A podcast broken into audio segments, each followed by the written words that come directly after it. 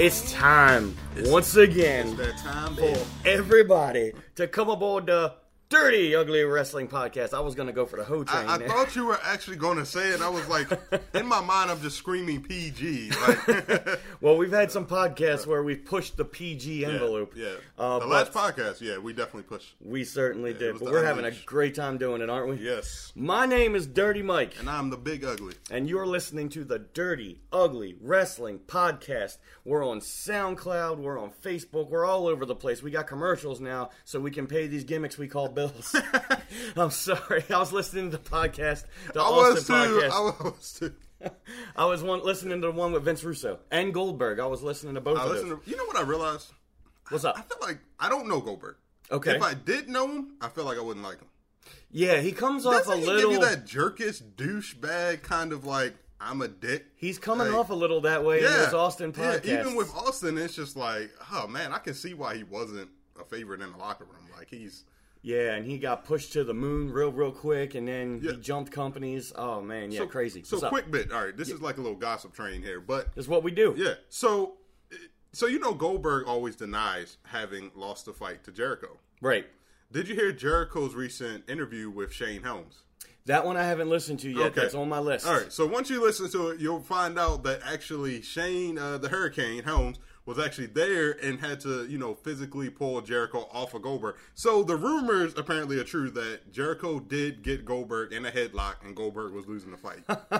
Even though Goldberg to this day denies. Oh, he'll that. deny it. Yeah. Up and down. Wow. Yeah, that was a good episode. Uh, that was a very good podcast with Shane Helms. Jericho. Um, and Jericho, yes. Uh, I heard Shane Helms before on Austin's podcast, and I, I really didn't get much from it, but you really learn a lot from Jericho, and I, I think it's because they were buddies. They used to be road buddies. They did. They traveled together, so I think you know you're always more open with you know your friends. So it was a great podcast learning about his his story. All right. So uh, absolutely, go out listen to other podcasts. Listen to this podcast all the way through first. But uh, definitely Jericho, uh, Austin, Jim Ross. Uh, they Yeah. put on some great podcasts. So uh, get out there, PodcastOne. Of course, they're not paying us, so we're not going to promote them.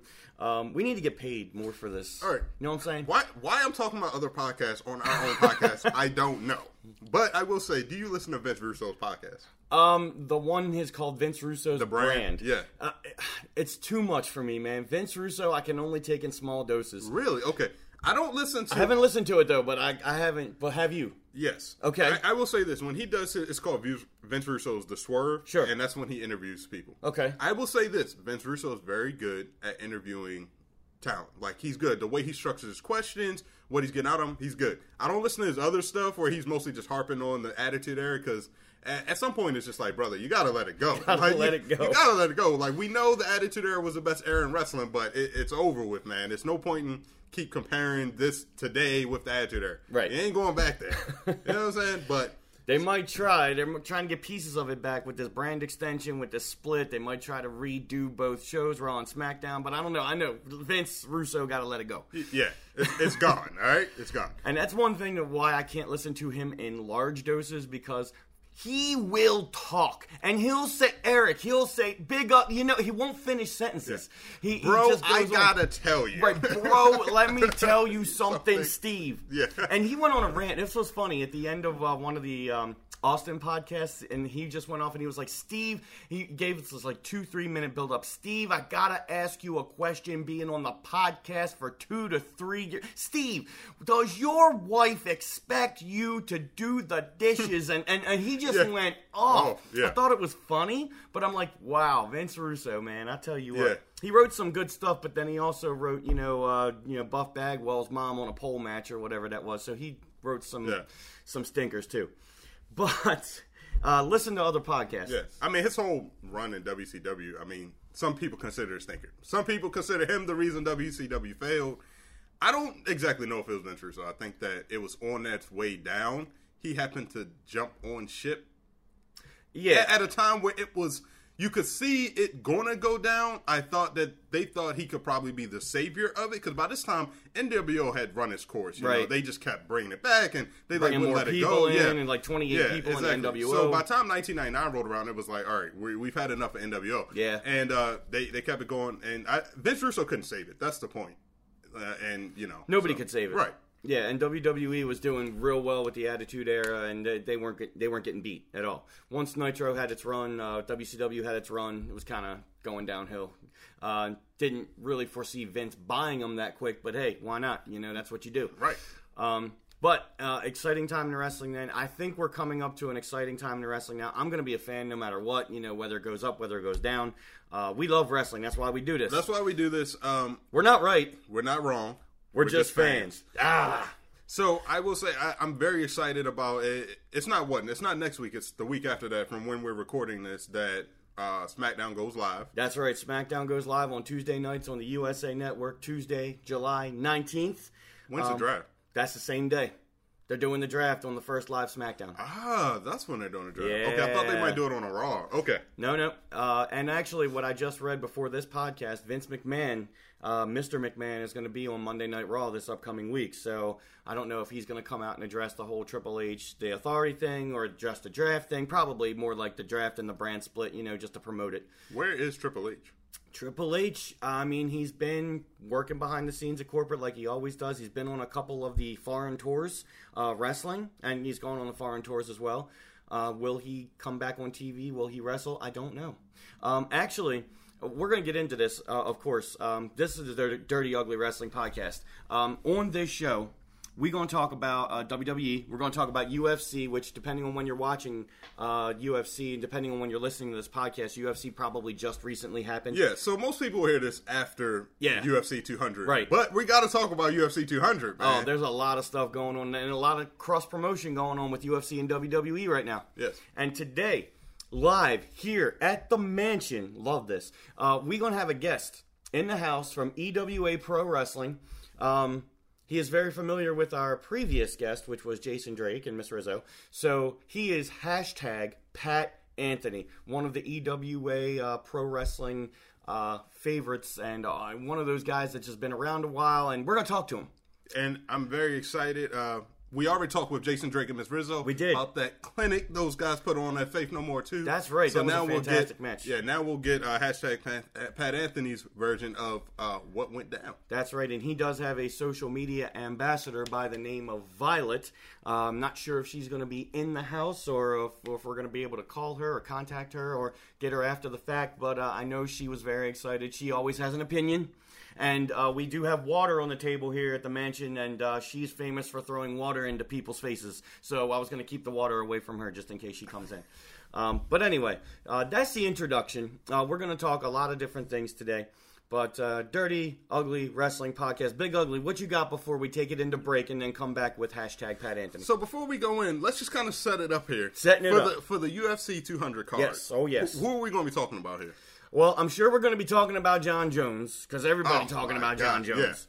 Um, you know how he messed up uh, and how he got taken out of the main event picture at the UFC. And now being main event is replaced with the women's championship. On How about line. that? I'm actually pretty excited about I'm that. excited about this fight. Um, I want Miesha Tate to keep the belt. I'm sorry, I'm getting too much into it. I know. So we got Miesha Tate and I forget the girl's first name, but last name is Nunes. Nunes, right? Uh, we got Brock Lesnar Brock. and uh, Mark Hunt. Mark Hunt, and that's going to be interesting too. Seeing uh, Brock Lesnar coming up with a little bit of this, he's just saying, you know, hey, I'm, I'm happy to be here. I'm excited about the opportunity. I wonder if they'll play his WWE entrance music That would be awesome. because Yeah. they, they are having a little bit of cross promotion. You know, UFC's talking about WWE, WWE's talking about UFC, Yeah. so Yeah. why not, right? Why not? I would love it. Um, we got uh, who am I forgetting here? We got oh Daniel Cormier Yes. versus Anderson Silva. The belt is not on the, The line. The belt is not on the line because, of course, taking and changing this main event match a couple days Right. beforehand, there's no way you can put somebody else in and right, give them a title they- shot. Yeah, so we're still doing a match. Give Cormier a payday. You know he deserved it. He's been training. I'm for this. glad about that because Yeah. Cormier's been built up and building up, and he, he needs to be on this card. Right? Yeah, he should deserves be. He to be on deserves this it. card. Right. Um, What if he loses? What if he loses? if if Cormier loses? First what- of all, I don't see it happening. I don't see it happening But what either. if he loses? yeah, if he non-title against Silva. it's not going to look good, and No. it's not going to look good at all. Um, and it's really going to make Silva look like a bad, Like a million like, like a million. Like you know, here you have a guy who Silva fights at middleweight. You Right. know, coming, you know, fighting a guy in the light heavyweight division. You know, it's going to make Silva look like he deserves a title shot. Absolutely. I don't see it happening because Silva recently is coming off surgery. he hasn't been training for a fight, and this is a big challenge. Like, yeah, Daniel Cormier, you know, he lost to Jon Jones, but Daniel Cormier is a good fighter. You know, He is. He's has got one good. defeat on his record. Cormier, uh, uh, Silva has had you know a string of defeats, and then he had a win recently. Um, but coming off of surgery, hasn't really been training for this top notch fight. I personally don't think he has it in him, but I give him all the credit in the world for taking it because he could, he could have just stood down. He absolutely could Yeah, he took the opportunity. He, and so. he a couple days before the fight, changing up the fight, changing up the styles, changing up the weights. I mean, it makes it pretty interesting. So uh, I don't see Silva coming out on top. I see Cormier winning.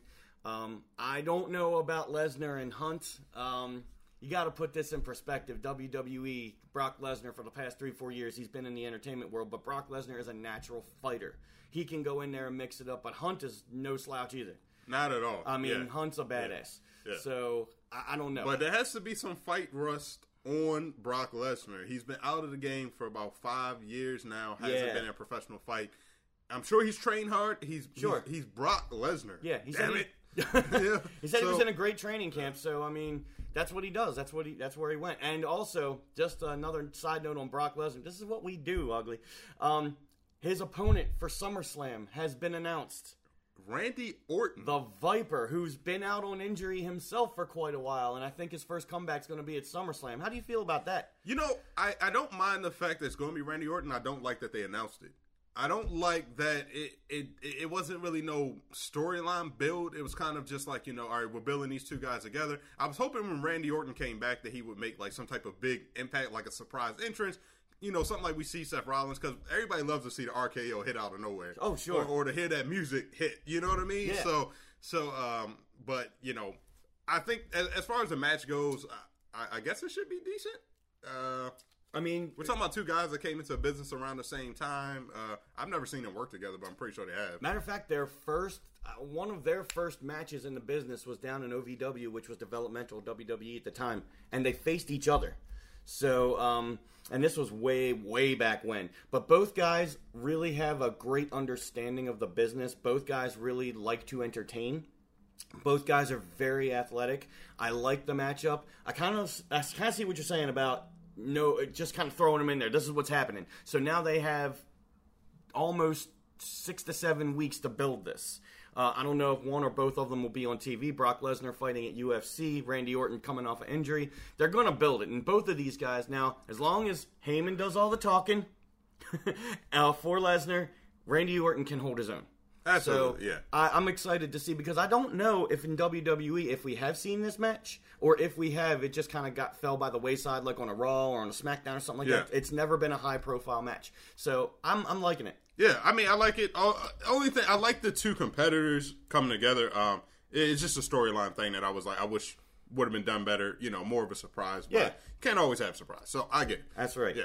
Um, but yeah, we got Battleground coming up. We got SummerSlam coming up. NXT Takeover 2 from Brooklyn coming up. And I'm sure we're going to be getting into this stuff in more future podcasts. But uh, we're going to take a little pause for the cause right now. Swig of water. Swig of for the working man. for the working man. But neither one of us are working today. Yeah. Uh, except for the podcast. Right. You know, we ain't working. Th- This is what we do. And we actually took a, a little really swig did. of water at the same time. That was a shoot. yeah. that was a shoot. Uh, but we're going to come back with hashtag Pat Anthony right here on the Dirty Ugly Wrestling Podcast. yeah. This is Dirty Mike, aka Mikey D, the voice of Maryland, and I'd like to invite you to the Pain Factory EWA Pro Wrestling Training Facility, 1113 North Point Road in Dundalk, Maryland, for free tryouts to be in the pro wrestling business. We also have pro wrestling birthday parties for all ages. For all that info and EWA Pro Wrestling info, contact us at 443 858 2755. Find us, like us, follow us, and join us on Facebook, Twitter, Instagram, YouTube, and EWAMaryland.com. We're back on the Dirty Ugly Wrestling Podcast. Big Ugly, you and I start talking offline. We start talking when this thing's not recording, and we're like, man, we should be recording. this. Yeah, we should be recording. Uh, we're still waiting for our guest. Hashtag Pat Anthony. You know, I, I think he's a great talent. He works on his own schedule, obviously. Um, huge following on social media, you know. Um, but um, he works on his own schedule, and uh, I believe he just uh, competed last night in uh, another promotion that's not EWA, so we won't put put them over. Um, so, but I mean, he he promotes uh, He promotes himself well, and he gets around, so he does something well. So you just showed me a picture of Ryback. Uh, apparently, has just gone through some sort of, sort of facial surgery. Yeah, I'm guessing. I knew Ryback had recently an operation, uh, and so yeah, he just he, he recently had an operation, and it's a picture he posted on Twitter, and which he's still in the hospital. His nose and everything is bandaged up, and he wrote a little caption underneath which said, "Feeling like at CM Punk after his first fight, Oh man, not the 16 mock ones he lost the first real one." is he still pressing that issue? He is still pressing uh, the issue, man. He he really had a problem with CM Punk, which is funny because I feel like when CM Punk first came out and kind of dissed him, you really didn't get a response from Ryback. But Right. it's been more like recently for the past year. It's like he was. It's like it angered him again. Like he just like heard it again and was like, all right now I'm pissed off." I guess that Punk." because they're in two different worlds now, and uh, you know you can poke the bear, tease the beast, or whatever the case may be. I guess he doesn't care now, but uh, you know that one pay per view where Ryback was on the pre-show because he was the pre-show killer or whatever it was, which was awesome. Um, and uh, he came out and it, was in Chicago, and he actually did the thing where he was drawing the line in the sand, looking at the watch, and he said, "It's clobbering time." Um, you know he was re- he's really poking the beast. Will CM Punk ever come back to the WWE? I think we might have talked about this. We before. talked about it a little bit. He's going to come back. I say uh, Hall of Fame. I don't think he'll ever wrestle there again. You think he'll be in the Hall of Fame? I think you have to put CM Punk in the Hall of Fame, man. He's he's a huge, huge draw for WWE. I, I don't think that you don't put CM Punk in the Hall of Fame. Now, I don't say I'm not saying it's going to happen anytime soon. He might be one of these Ultimate Warrior guys where you know we're talking you know 20 years down the road. You know what I mean? After things are kind of said and done, Right. you know. Um, but I, I don't see him working. Yeah, working WWE again. I mean, and with, and with the people in charge, I mean, I mean, think about the way he blasted, you know, Triple H, you know, uh, did. uh, wrestlers in the locker room like Ryback. You know, I mean, he he kind of buried people. So He did, but I mean, anybody else? You know, you look at Warrior. You know, they had lawsuits back and forth forever. Um, Hogan, you know, they had problems back and forth when he left for WCW and came back. I mean, so Vince is always about doing business. Vince is about doing business, but the other person has to want to do business, and I think Punk to me just seems a little bit too prideful. You know what I mean? Like he seems, it seems like he's the type of person that's like, even if he wanted to go back and wrestle, like he had an itch for it, he would feel like he shouldn't do it because he told everybody that he wasn't doing it again. You know what I mean? This is true. So it's like, oh, I can't go back on my word. You know, I made this big fuss about how, you know, I stand by my principles.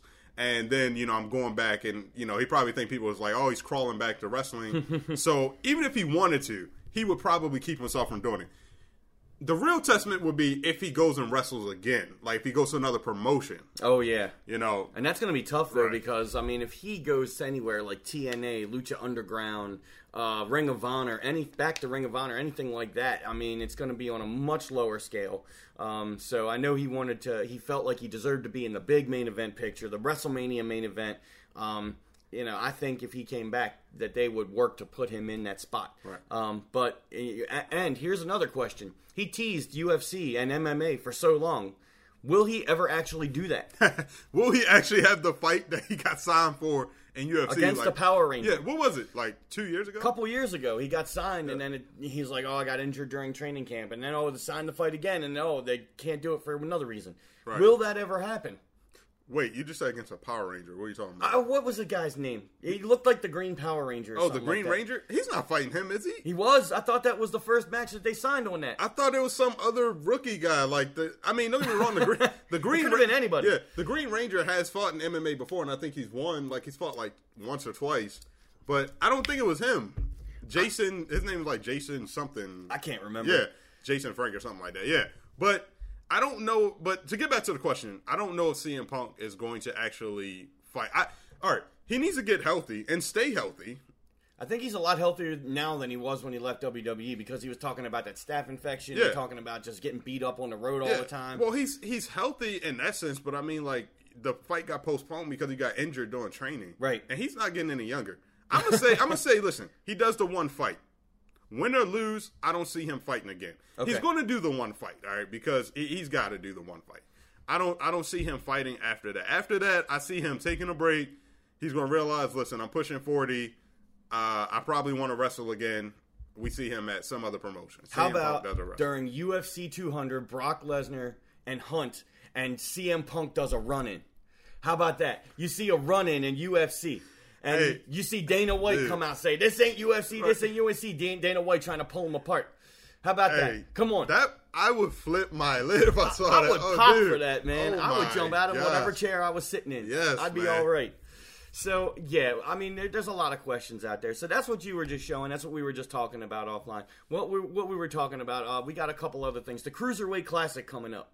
Um, the bracketology's been all over WWE Network. Uh, I'm not going to tell you how much it costs or where you can find it, but uh, Daniel Bryan and Mauro Ranallo, um, awesome going over the bracket uh, bracketology. Side note, did Side you, note. did you know that Mauro Ranallo uh, also hosts Inside MMA? He does Yeah. currently. He currently hosts Inside MMA along with Bas Rutten. Woo. And I was watching it this morning. Yeah, he does a great job. Uh, he So, does a great job. yeah. I love him. He's Yeah. fantastic. Oh, Jerry the King Lawler has been absolved of whatever domestic violence charge he was on, and, And he he's is back. back on SmackDown. All right, let me talk about this real quick, brother. So he gets absolved. He's back, right? Why was it that Ray Leppan, aka Adam Rose, was cleared of his domestic charges? Yet they were very reluctant to put him back on TV. because they had nothing, and this is my opinion, again, uh, they had nothing for him. I mean, he was part of the social outcast, but he wasn't digging it. Social outcast wasn't really going anywhere for him. So when the situation came up to where he's, you know, gonna be out, and because of this reason, and he was absolved, um, they were just like, okay, we'll just release you from your contract. You can just go on your merry way, doing whatever you want to do. So probably because he just didn't have anything for him. Now Jerry Lawler, he's got that nice cushy job doing commentary once a week on SmackDown, which is now being taped on Tuesdays, shown on Thursdays, but will now be live on Tuesday. Right. Will he still be a part of that crew? I'm not sure, but he was back on TV. I'm like, oh, the WWE basically deleted him from history for a couple of weeks completely, and then they just brought him back. So that leads me to believe, uh, like we were talking earlier, we can do business. Vince wants to do business. So Hulk Hogan's been deleted from everything. Hulk Hogan can make a comeback. It, but uh, the difference is, is that Hogan hasn't been cleared of anything. You know what I'm saying? Like, pretty much Jerry Lawler got cleared by you know the justice system, saying like, listen, this guy didn't do anything. Hogan has, you know, we have the evidence that Hogan made racial slurs, and even though Hogan won his lawsuit, the lawsuit was just because the video was leaked. you know what I mean? the, but the evidence is real, you know, so you can't take back what people witnessed you say. So, I mean, will Hogan make a comeback? Listen, personally, I don't mind if the guy makes a comeback, right? I don't really care. But, I mean, I, I don't know if WWE's going to do it. I, I don't know. Again, they, if they want to do business, they'll do business. But I mean, Hogan is the staple. You know, he's the name you think of for professional wrestling for like the last 30, 40 years, whatever. Did you ever see that Booker T interview? Did you ever see the one that they talk about a lot where Mean Gene was uh, interviewing Booker T, Harlem Heat, or whatever, and uh, Hulk Hogan, uh, Booker T said, Hulk Hogan, I'm coming for you. And he put a word on the back of that. You remember that? now, Booker T never got. Booker T's in the Hall of Fame.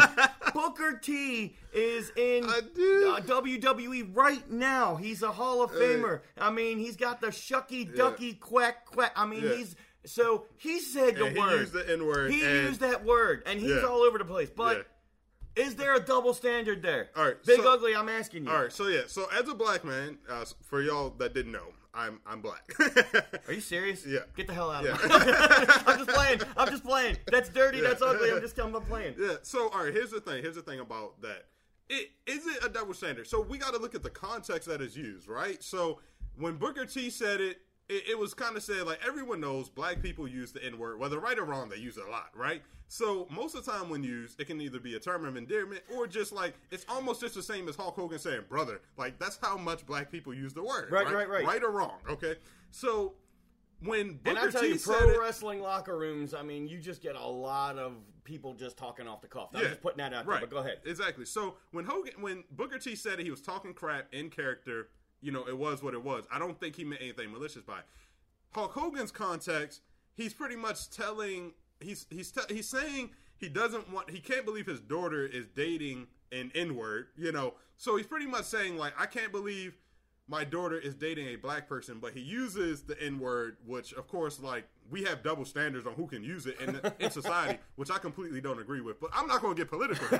Gosh, man, Dirty ugly. This is getting too serious. Anyway, anyway, so not getting political here. Um, so yeah, so he used it in a context that seemed hateful and spiteful. Like, okay, so I just don't want my daughter dating a black guy, and I think that the context of it. it- it- so I guess what I'm saying is, let's say Hogan was doing that, right? He did something like Booker T, where he was just giving a promo and he used the N word instead of instead of his usual brother, right? Uh huh. I say Hogan's probably back in the WWE by now. WWE would have forgiven him, but because of the context in which it seems like Hogan was saying, "I don't particularly care for black people," which is that social distance. Gosh, I'm getting political. I'm You a know what's funny I'm a sociology major. I'm sorry. So yeah, That was so- eight years ago. it was eight years ago. Eight, nine years ago Yeah. now. But the problem is, is that it got brought up recently. I know, but it got That's brought up. It's like this happened Yeah. eight years ago. Like, Yeah. come on, man. Like, seriously, let Yeah. it go. Like you said, Vince Russo, let it go. We gotta let it go. Um, I mean, you gotta go off of some other people. I mean, when when this happened, you know, other people, black black wrestlers that have worked with Hogan have said, you know, he's never done anything against them. He's never done, you know, or come across as racist or not want to do business with these guys. You know, it it just hasn't happened. I think like going off of that, you know, I, I'm gonna just say we have to just look at it as a moment in time. Um, you know, I.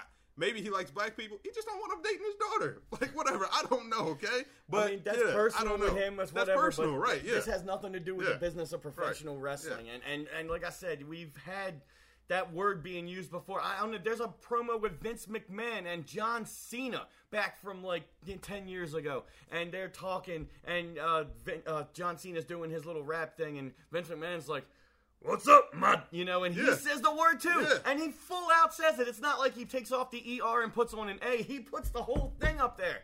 Like, come on, man, double standard. It's a, I, I'm a Hulkamaniac. That's yeah. why I'm saying this. Yeah. So I want to see that done. I want to see Hulk Hogan absolved of all this, come back and be in the WWE. Like I said, Doing man, something. yeah. people, people, people make mistakes. We know, we know in our personal lives, everybody's experienced somebody saying, or even you saying something that like you wish you could take it back, or that you really didn't mean. You know what I'm saying? But in a moment of passion, we've all been there. I, I feel like we need to let it go. All right, talk to me about the honky tonk man, because he's white. yeah. And he's the honky tonk man. Where does the double standard stop? Damn it. Okay, we're, we're getting way off. But- all right, so, so you know, you're actually right, and I never thought about that until you just said it, like honky tonk man. But did he give himself that name? I think the WWE gave him that name because he was wrestling under a couple of different names before he came into the WWE. Like he was in AWA and he was in Independence and things like that. But I think the WWE. Uh, let's see. Um, I will tell you that uh, the WWE gave him that name, Right. and I think he had part of the gimmick. Yeah. you know what I'm saying. Right.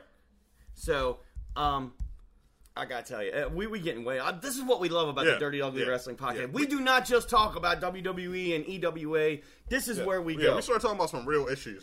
How are we even going to put this up on the banner when you, we put this up on. SoundCloud? Um, so how do we talk about this? Because we could we could get like a hundred listens like in the Right, first day if we put up something like that. But anyway, uh, we appreciate y'all listening to the Dirty Ugly Wrestling podcast. Um, so yeah, uh, So, battleground. uh, hey, you know what? This is a good. This is a good topic, right? So, please comment on SoundCloud or Facebook your thoughts. yes, your One- thoughts. Yeah, number one, should Hulk Hogan be reinstated to the WWE, get his status back?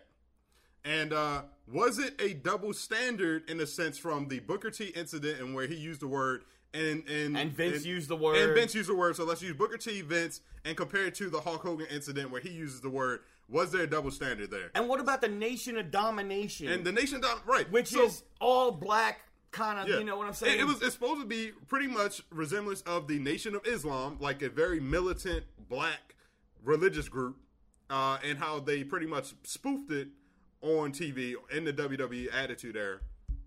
So, is there a double standard? We want we want to We hear want from to you. know because Please we comment. Yeah. lots of people like Yeah. John W. We know uh, Jason, uh, Jason K. Uh, you know, there's a lot of people to follow and listen to our podcast, like it, follow. We love it. But comment, send us Yeah. an email at dirtyuglywrestling at gmail.com. Yeah, or leave us. Facebook Yeah, leave, yeah. Put it on the Facebook page. We want to know. We uh, wanna 'cause know how what? you feel. This is this is a big issue for somebody like Hulk Hogan because this is a man that pretty much dedicated his entire life almost to this business, and the biggest biz, the biggest company in the business, it, like pretty much erased him from history. So Wow. So that I mean, it's a pretty serious topic when It you think about it. It's like you know, it's a lot on the line for him because I think everybody that does something, you know, especially in entertainment, they want to be remembered for everything they contributed. And Hulk Hogan contributed a lot to wrestling being what it is today, and to not be recognized by the WWE, like that's a big deal. So I feel like you know, I want to hear your thoughts. I want to know what you think. Absolutely. I think we're going to put Hulk Hogan on the banner. Yeah. Because if we anything you put Hulk Hogan's name on, we'll get a thousand hits no matter what. So um, that I don't think we're going to have Hulk Hogan on as a guest. I mean, we could go down to you know Florida or whatever, and uh, Well, he's not working. Why wouldn't he? Do, working. Why wouldn't he do He the Dirty be, Ugly Wrestling Because we podcast? know Nikolai Volkov is selling stuff out of his trunk of his car. We know he's doing independence, and we know he is on the Dirty. We had the Dirty Ugly Wrestling talk about Nikolai Volkov. Uh, I've worked with Tito Santana, and you know all these guys from WWE Hall of Famers. That's what we need to have on here. And pretty soon today, we're going to have hashtag Pat Anthony on. Um, you know, again, he works on his own schedule. You know, that's what he does. He's I don't want he, he's to make you know kind of letting us know He's who got he is. yeah, he's got a lot of followers, man. Come He on, does at over yeah. 2,200 on all social media platforms uh, worldwide. Now, that's been 2,200. I'm sure it's more now. Um, but it, we're talking about Facebook. We're talking about Twitter. We're talking about Instagram. I'm sure he'll be happy to tell you how you can Yeah, find we got to get it from him. Yeah. We'll get it from Yeah. him. Because, I mean, he gives me an entire index card and a half to put him over when I'm ring announcing for him. So, you know what I mean? um, but, I mean, as I said, I like I like the guy's talented. Um, but we'll talk to him about that. Um, I'll tell you. I'll tell you what. Let's take us another small break because uh, we're, we're getting real heated in Yes, this, yeah. real political. But uh, this is what we do. But big, big ugly. Before we go to break, final thoughts. Uh, By the way, we're not done yet. We're coming back yeah, we're, hashtag yeah, Pat Anthony. yeah. But I'm asking you we're, for We're definitely uh, coming back. Um, final thoughts. We didn't talk about the. Did we talk about the cruiserweight challenge? Well, we just Well- talked about who's announcing. Well, we did. We Yeah. and then we just we went off because that's what we do. We got off track. Right. But we got 32 guys coming from all different countries around the world. That starts uh, on the WWE network. Some of it has been recorded already. Um, but they're going to have one-on-one matchups, single elimination. Um, the Brian Kendrick. I know we talked about that before. Tajiri. Um, we've got uh, Tommaso Ciampa and. Uh, Johnny Gargano, all these guys, and so many other guys from Independence and from Japan and from China and from everywhere. Uh, are you excited about this cruiserweight wrestling coming back? I am very excited because every, I think, and everybody probably feels this way. Cruiserweights were at its best back when WCW was around, and that cruiserweight locker Oh, room was lit up, and those matches were fantastic. that undercard was exactly why I watched the show. Exactly. So, um, and we know WWE is always like that. Oh, I'm sorry, I hit the microphone. Man, so so Never we, drop the mic on camera. But so, anyway. so we know that WWE has never really been able to live up to that. So I'm excited to see a straight, uh, you know, just cruiserweight bout um, that doesn't have to actually be like the WWE style. You know, Right. so uh, I'm excited. Um, the Brian Kendrick, you made me think of something. That New Day actually is about to beat their uh, the Brian Kendrick's record as longest tag team champions. That's right. Yeah. Now, now we were talking about this offline too before we started. New Day. Uh, what do you think about this and the Wyatts, and what do you think about the uh, the Xavier Woods uh, kind of transformation here? Uh, what do you think is going to happen with this? Is I- it because of the brand split? Is it because it's not because New Day's getting weak? Matter of fact, they're getting stronger than ever. Right. They're, New Day is still super over. Um, I don't. I, I feel like they're leading towards a split. Um, I, I don't know. so? Yeah, I don't know if it's going to be the actual brand split. I don't think they're going to split them at the brand split, but I do think they're they're putting in that seeds of like, all right, they're about to dissolve the New Day. Um, which personally, I, I don't think is the right time. I think that what I would have liked to seen from New Day is for them to make a uh, a more serious impact. Like you know, they kind of been a comedy gimmick. Sure. So I would have liked to seen them turn, keep you know, stay a face, but turn into a more serious. You know, especially this was the prime time for it with the Wyatts, but we see they're still just you know their usual comedy stick, which I like. It's entertaining. It's Um, starting but- to turn though because Bray Wyatt's bringing it out of him, and then every so often Xavier Woods is just kind of just breaking off the pack. You know, Big E and Kofi doing their thing, and Xavier Woods is kind of talking low, monotone, trying to walk away. And he even explained they did a one-on-one with Xavier Woods on WWE.com. It was awesome. You know, what about going to the Wyatt compound? What about dealing with the Wyatts? He's like, you know, they just said they just did their regular comedy shtick and they just jumped right into a fight. This is the Wyatt family. You don't know how many of them there are. You don't know how dangerous Bray Wyatt and all these guys are. You know, and, and he's talking serious about it. So it's kind of fraying that line between reality and comedy. I like it. So you think that Woods might actually go over to the Wyatts? Do you think that they, like Bray Wyatt is getting a hold of him? He might go over to the Wyatts end of New Day. Woods is too good at what he does, though. I don't want to see him split like that. I, I would hate it. because I mean he's so good with the other guys. I love the fact that they have the Freebird dynamic where any two of the three of them can defend the titles.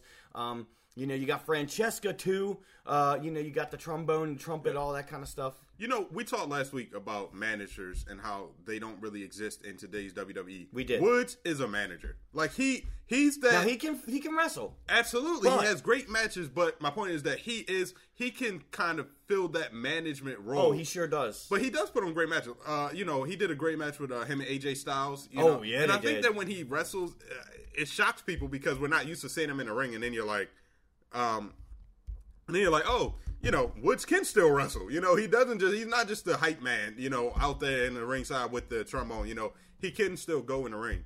Um, but to sum it up, He not- does play that role very well, though, Yeah. on the outside. Um, and, and I do miss managers, and we did talk about that last week. So I tell you what, um, yeah, we we going all over the place. I love this podcast. You and me, we've been talking We're about this everywhere. forever. We we have, we all we over have the no place. course whatsoever. Like we just take detours like every every stop. Lucha Underground is doing Ultimate Ultima Lucha Dos, by the way, is and that's uh, their WrestleMania, so it's spread out over a couple of weeks on the El Rey Network. Make sure to check that out. That's pretty good. Take a little pause for the cause, little break to pay these gimmicks they call bills, all that kind of And good when stuff. we come back, we hope yeah, we lied the first time, but this time when we come back, hashtag. hashtag Pat Anthony. He, like I said, he's on his own schedule, but I have a feeling he's going to be in the house pretty quick. So uh, we'll be right back with Dirty Ugly Wrestling. What's going on, peeps? This is Big Ugly from the Dirty Ugly Wrestling Podcast, and we want to thank you guys for listening. We also want to tell you guys to email us at dirtyuglywrestling at gmail.com. Please follow us and like us on SoundCloud, Dirty Ugly Wrestling, and on Facebook. Like the page. Please stay tuned for more ways to listen to the Dirty Ugly Wrestling Podcast, and we thank you guys for staying with us. We are back once again on the Dirty Ugly Wrestling Podcast. My name is Dirty Mike. And I'm the Big Ugly. and uh, we've been all over the place today on this podcast, which has been a lot of fun. Um, but uh, we will be talking to hashtag Pat Anthony uh, from EWA Pro Wrestling. Uh, he did. Uh, mention he was coming. He's going to be here live at the mansion, um, you know, and we're going to talk to him about some EWA stuff. We're going to be talking to him about uh, his co- up and coming in the business, um, you know, being a lot of different things. I've gotten to work with this guy uh, for a lot of years now, and uh, he's always been pretty cool, you know, behind the scenes with me. Now, hashtag Pat Anthony is uh, is a state of mind. It is a way of life. Uh, I want to know about this hashtag, uh, you know, because that's a popular thing now with Twitter and all kinds of stuff. Big Ugly, uh, you saw and you remember this match from Faith No More too, and that was the first time you got to see hashtag Pat Anthony in action. Uh, tell me your initial thoughts without having spoken to this guy one on one, which we will. Tell me your thoughts. So my thoughts was like, this guy's a little rough around the edges. Oh, right? yeah. He comes out, he gets into an argument with one of the fans. Speaking of which, do you hear that knocking on the Uh, door, Big Ugly? I did hear the knocking on the mansion. Um, Go ahead and uh, keep on with your Yeah, thought there so- because I have a feeling so yeah, this is so he who gets we yeah, waiting so he gets into an argument with one of the fans, and it gets heated. And I'm thinking, oh my gosh, like th- this is about to go down right here. Um, and then things get even more intense inside the ring. Um, and Well then, Big Ugly, I told you. Where am I sitting, Mike? You're to sit right in the middle, you know, Right the king's middle. table. uh, hashtag Pat Anthony. We were just talking about you. Welcome to the mansion, sir. Trending now worldwide. Get your phones out, get your laptops out, get your tablets out, get your owls or frogs out if you're about that wizard life. Coming Told now, you he was going to tell you. hashtag Pat Anthony here live on the Dirty Ugly Wrestling Podcast. Over 2,200 followers worldwide. Whoa! Speaking of which, maybe 2,201 now. Oh man! All social media platforms worldwide. You are the current EWA Maryland champion, the 2016 Sweet 16 tournament trophy winner. Uh, welcome to the mansion. Uh, thank you Pleasure to for be Good to here. see you. Pleasure to be banging here. down my door here at the mansion. you said you'd leave the door open for me, my Uh, friend. well, I did. Well, he had to close the door because you know I'm a big celebrity, and sometimes people like to you know jump in on me. But that's okay. I'm just And once kidding. again, another guest that didn't bring cheesesteaks. Damn it! Yeah. Oh, you Ah, didn't bring steaks. cheese Damn sticks. Ah, I haven't even had I'm sorry about that. Did you take your shoes off? You don't have to. That's some I nice can, shoes I can there, take bro. my shoes off if you like. No, you're to. fine. You're fine. It's all You're right. You got Brand new nice shoes. shoes there, brand, new, brand new shoes. So we're Brand good there. new shoes for the mansion. I like that. so yeah, we were just talking about uh, how can first of all how can we find hashtag Pat Anthony? Let's get that out of the way. Well, you can All find me those on, things uh, you said. on social media at Pat Anthony MD on Twitter, also at Pat Anthony MD on Instagram. You can uh, follow me on Snapchat at Fluffy Puppy Pat. Whoa, whoa, whoa, whoa! Tell me what, what, what, what? Disclaimer: Pat Anthony's Snapchat came along before Pat Anthony was born, the social media superstar. so, and uh, Snapchat has not let us change our usernames yet, and I was not about to um, let all my followers go to waste. So I just kind of stuck with the name for now. Fluffy puppy. Okay. I like it. It has a ring to it. I mean, it does. I mean, this guy's a character. We talked about that. This guy's a character. You can also like my uh, Facebook page at uh, facebook.com slash you like Pat Anthony. Th- I like that. I like. that's- Uh, we we want to talk about. We were talking about the hashtag, weren't we? Yeah, where where did the hashtag come from? Well, Twitter and social media is the hot thing right now. You see it on the TV every week, trending now worldwide. Hashtag this, hashtag that, and I thought it was, I felt it was time to capitalize capitalize off that. I mean, that's smart. You capitalize on something that's popular. I love it. I mean, and I- I've, I've said I've worked with you for a couple of different years here, and uh, I've known you as the Filipino phenomenon. That's true. I've called you the Asian sensation. Um, you know, you've been different places doing different things, but in the EWA is where you and I really got to gel. Uh, you do a lot of different things with EWA. You're a competitor. Um, you're part of the training process, the creative process. I love that. Talk to me about your place in the EWA. Well, I've actually my time in EWA actually kind of came in as a not so much a hoax, but what's a, I was kind of a fill-in. Um, the uh, champion, the cruiserweight champion at the time, uh, Matt Wild. This was January 2014. He had gotten injured with a concussion or something with his back or things of that nature. He had to fill in to face Michaels Domidio at Rage in the Cage, and he contacted me, and Jim gave the approval, and Jim guess Christian, Jim- owner Jim and Christian uh, founder of EWA. Um, went in there, had a great match with Michael Zumidio, and I guess they liked me because I've been here every show ever since. You sure have, and yeah, they definitely did like you. I liked you, uh, and I'd worked with you before on that through different wrestling organizations. So um, I'm glad you're there. Uh, and the hashtag came along. Now you're hashtag Pat Anthony. The uh, the hashtag thing was it's kind of a funny story. I start. I started out um, when I worked mostly in Pittsburgh and Virginia as I was called Mr. Popularity Pat Anthony. And Okay. this gentleman You weren't called the fluffy puppy. I was not called the Fluffy Puppy. The Fluffy Puppy was actually a nickname given to me by my old former roommate Shelby. Oh. And um, it just kind of stuck ever since. Okay. But um, it was called Mr. Popularity, and we did this three day show up in Pittsburgh for a company called UCW. Okay. It was a uh, tournament for uh, an old Hall of Famer called Dominic DeNucci. Mm-hmm. If you ever heard of him, Yeah. he's from the Pittsburgh area, and um, he asked me, "So, Mr. Popularity, what, what what's your what's your gimmick?" We were just chilling at the hotel room, and he asked me, and I was like, and I didn't know what to say to him, and uh, the only thing I responded to him was, "I like Facebook." and, and he was like, "What does that even mean?" And I said, "I don't know." And and so from that built up into hashtag Pat Anthony. And while I was building on that, as you know, I was the Filipino phenomenon. Right, right. But I felt more of my skills were always on the microphone and psychology based of professional wrestling. There was really nothing phenomenal about me. I was I was kind of cheap. I won any way possible. So there was nothing That's really phenomenal man. That's what about me. So I kind of latched on to the whole Twitter thing and now here we are. Now here we are, and uh, you know we're on SoundCloud now. We're going to be on YouTube. We're going to be on a lot of different areas, and uh, we at EWA have branched out to CZW Studios. um, absolutely that's awesome. great. I mean, so we're just branching out all over the place.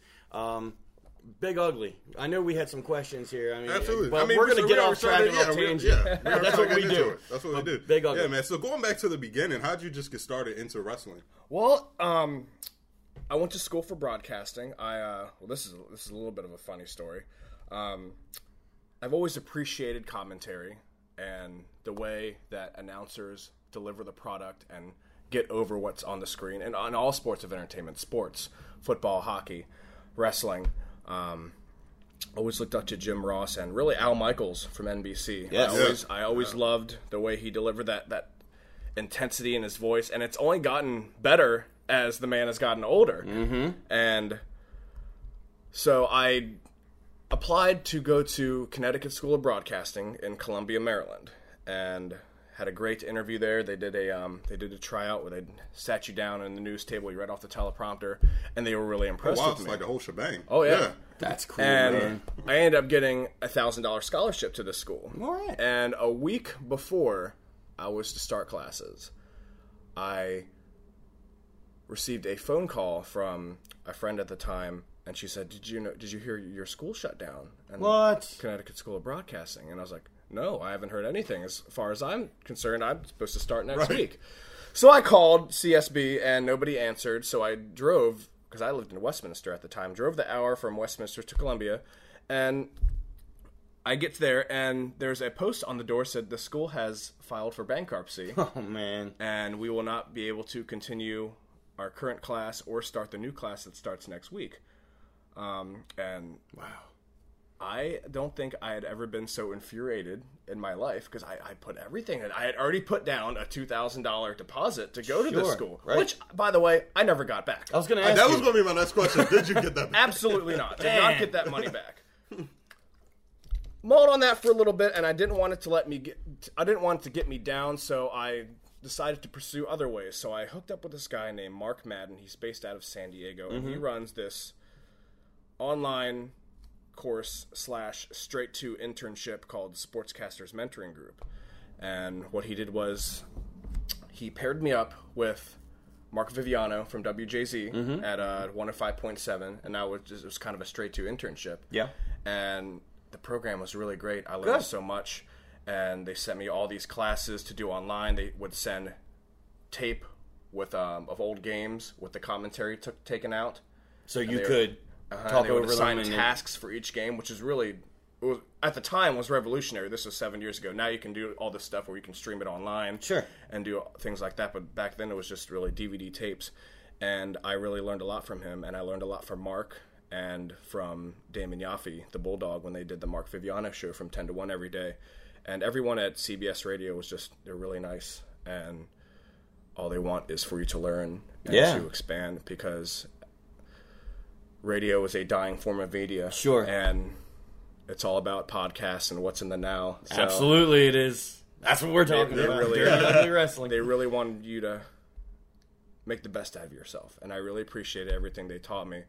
So after that was finished up, Mm-hmm. my first two gigs, one which I still carry to this day, um, I'm the uh, stadium public address announcer at my old alum Liberty High School. Nice. I do that for football, lacrosse, and soccer playoffs. nice. Um, and then I started in 2009 doing play by play by play commentary for a promotion called Adrenaline Championship Wrestling. They, are, they, they were based out of Millersville, Maryland. Now they travel everywhere, and I think it was then after doing a few shows with them, I really appreciated the sports side and the psychology and the whole business aspect of professional wrestling. And I ended up training at um, with a guy named Nick Taylor, also known as Sickened. You've seen him now. Skull, Sickened, Skull, Sickened, whatever, you want to call him. Yeah.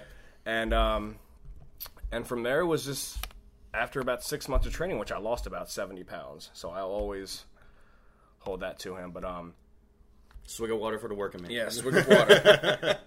After that, it was just hit the indie circuit, and then on the week on the road every weekend. That eventually led me to EWA, and it's been a wild ride. Yeah. Three concussions, two torn ACLs later, and we're still going at it. My man. goodness. Oh my God. Standing and sitting here today. I today. think I'm hanging it up. Oh my goodness. Well, you never talk. We're going to talk about that question that you Oh, love to yeah. ask in just a Yeah, minute. you know. But I'm gonna I'm gonna touch on a little bit of something that uh, hashtag Pat Anthony just said. So. Um, that other promotion that I actually that's where I met you um, Mm-hmm. because I came in to do some refereeing and then you were ring announcing I think at that point in time but you were also training to uh, to do some other things and I was like man that guy's a really good ring announcer Well, I had been I had been working, and then I suffered my first concussion at, at a show in Pittsburgh, Pennsylvania, and I had to take a back seat for about six months. And I didn't want to leave the business, so I started ring announcing. I started ring announcing for ACW. I started ring announcing for a company that is now defunct called Real Championship Wrestling. They were based out of Baltimore. Yeah. And um, One CW, they're based out of Delaware. Right. And I did those ring announcing jobs until I was able to start working again. Yeah, I really liked. I could just tell it in your voice for your passion with the ring announcing. I'm like, this guy's going to do a lot of different stuff. And I actually, you, you, were one of the guys that was very accessible. You could, could talk to you like behind the scenes. Hey, how's it going? You know about the business, things like that. Um, and I really appreciated that. And then when I I got was refereeing, and then I got into ring announcing, and I always asked you like, how did I do? Like, was that all right for you? Because you understand the mind of the business. You know, whether it be commentating, ring announcing, refereeing performing. And that's what also got you into being one of the trainers at EWA because yeah. you're one of the guys that's going to lead um, current and future EWA superstars into what they're going to be doing. So I always appreciated that. So. And I always have a like a uh, index card and a half to uh, all of your accolades. so, and that's all I told you, Big Ugly, same yeah. thing. But I always appreciate it, and I always told a story with that. You know, I'd always build and build and build, and by the time I got to the end, and I said hashtag Pat, it was like there it is. So thank you for the you know introduction to that. I appreciate oh, absolutely, that. my friend. I, I take uh, ring announcing, refereeing, all that stuff. It's a part of that business. It's a part of that entertainment, part of that show. What I, I think a lot of promotions don't understand is it, it's a it's a it's a performance piece, and you need every single piece of that performance to be on the same page. Yeah. If one domino falls, the rest of them are going to fall down and everybody's not going to have a good time morale's going to go down and you're going to put on a bad product. And that's what a lot of th- and i think that's what works in ewa so well. Everybody has a, a, specific job to do. Right. And it's not all buried onto one person. It's not all buried on jim. It's not all buried on, on brian. Mm-hmm. and everybody knows what they're supposed to do. They're all a working piece of the puzzle. And now now more eyes are on, are on us more than ever. That's true. And and that's a good thing. That's and that for, thing. for independent wrestling um, to be talked about and to be held in that kind of regard and to be that you know just interesting, uh, that's a great thing. Uh, while we're talking about, I know you this you got this on your mind, so I'm going to just bring it up. Yeah, go ahead. Ray C. Hawkins, just tell me your thoughts about Ray C. Hawkins. Well, we've talked about it a lot. We've seen a lot. Just what are your thoughts on that? Well, this is this might touch a lot of people the wrong the wrong way, but I'm going to play devil's advocate here. Um, I am not involved in the supremacy. I was going to say, are you? A, I mean, come on now. I am not a supremacy supporter, but yet again, I am not really so much an EWA upper management supporter. If um, if you've seen what's been going on and what you will see what is going on in these next couple months, mm-hmm. Ray C. Hawkins wanted to be a part of this business. Yeah. He, he, has paid his dues. He's been at the Pain Factory forever. Yes, he is limited on what he does, but he is there every week. Mm-hmm. He is there paying attention. He is there taking notes, and he deserved, he earned the spot that was given to him. Absolutely. Playing devil's advocate, playing devil's advocate again. This is a physical business, mm-hmm. and if somebody sees an opportunity to take over, and if they can make a name off of physically hurting him well, that's on Ray too, hmm. because it's a physical business, and if you're going to get in there with the big boys, you're gonna you're gonna get knocked down. But he got put in there with the big boys. He didn't get in there. I mean, technically he's in there, but you know, I mean, come on. Well, that he really doesn't have much of a choice there. You know what I'm saying? He's he's getting rolled out, and if he wanted to be a part of this business, and that's something that's going to happen. That, that's definitely a way to look at it. Um, I, I, was I was out there. You know, I was one of the guys that was trying to get all of the guys that were knocked out back up. Um, I couldn't. I couldn't believe what was going on. But I mean, I'm looking at it from that kind of perspective. You're looking at it from a perspective of you, have paid your dues in this business. You're on this side of the guardrail, so you get in the ring. You know what can happen. So obviously, he earned that opportunity to be on this side of the guardrail. And for basically what you're saying is, he was just a casualty of that. Supremacy had to do something to get that group some credibility. They had to do something to get people talking, and that's exactly what they did. Oh, and they did it. And unfortunately, it came at Ray's expense. So Ray's a martyr. Absolutely, if that's the way you want to look at it, Mike. Trending now. Hashtag Ray is a martyr. Wow, how about that? Well, I'll tell you what, that that's some pretty deep stuff, and I'm sure we're going to find out uh, more about that situation. We do have uh, coming up, depending on when you're listening to this podcast, uh, Summer Sizzler on Friday, July 29th at Tall Cedars Hall in Parkville, Cedars Maryland. Hall. Tickets are on sale, by the way, at EWA Maryland. Starting at only twelve dollars. That's right. I mean, it's it's the it's the best show in town, and it's the best price in town. Uh, you can get twelve dollars general admission, fifteen dollars ringside. Um, there's merchandise, there's food, there's drink. Uh, every seat in the house is a good house, uh, a good seat. So um, you definitely don't want to miss that. Um, check it out on Facebook, Instagram, Twitter, all that stuff. Big Ugly, I know you had some more uh, questions. I know So we, get off on tangents. Yeah, we That's yeah what we, we do. do. But we're going to lighten this a bit. So now you said that you uh, you had a passion for broadcasting. Um, you've done the commentating, ring announcing, and the uh, actual wrestling. So which one do you prefer? Like which one's the most challenging for you? Oh, I've always loved the athletic part of it. Okay. And I love getting in there and telling a story. I love getting in there and getting that crowd to either hate me or love me. Most of them hate me, and I'm okay with that. um, but either aspect I love, but I love being in there and performing in front of the crowd. Okay, all right, break this down for me, right? Because I hear a lot of people they always talk about telling the story, right? So for a person that doesn't understand the business, what is that portion like? If you could break it down in a simplistic manner of telling a story in the ring. Well, pro wrestling is theater at its most base. And two guys, four guys, six guys, eight man ladder match, 20 man battle royal, they all have to go out there and get people who understand what they're doing is a performance. They have to get them to believe in that. That is a beautiful form of art that gets overlooked a lot these days. And it's live. I mean, it's right in front of your face. I mean, there is television wrestling and all that kind of stuff, but what we do on this level, it's it's a it's live all it's the time. live. If you, Anything if you can screw happen. if you screw up, screw it. That's what happens. If you But do the- it, do it big. That's what I say. we know? have one take. right, and it's uh, basically it's a two to three hour show, and there's a like you said, a lot of different components, a lot of different pieces, eight to ten different matches, forty to fifty different competitors. Uh, there's so much going on, and it does get overlooked, because I'm very proud of it too. I have a passion for it as well. So uh, you telling that story, and that's what Big Ugly was saying. You're so good at that. We're, we were talking about Faith No More too. Matter of fact, we were talking about it with Jason Drake. And, uh, Uh, why the human you- Ken doll and his little take- Barbie. Okay. So uh, go ahead. I know you want to talk about that because that was your favorite match on so, the card. Yeah, favorite match of the card you guys put on clinic. Like I said before, like just tell me a little bit about that match. um, that kid can go. And I will tell you one thing: that kid's got a big future in this business. He's got, he has speed, he has athlet, he has athleticism, he has charisma.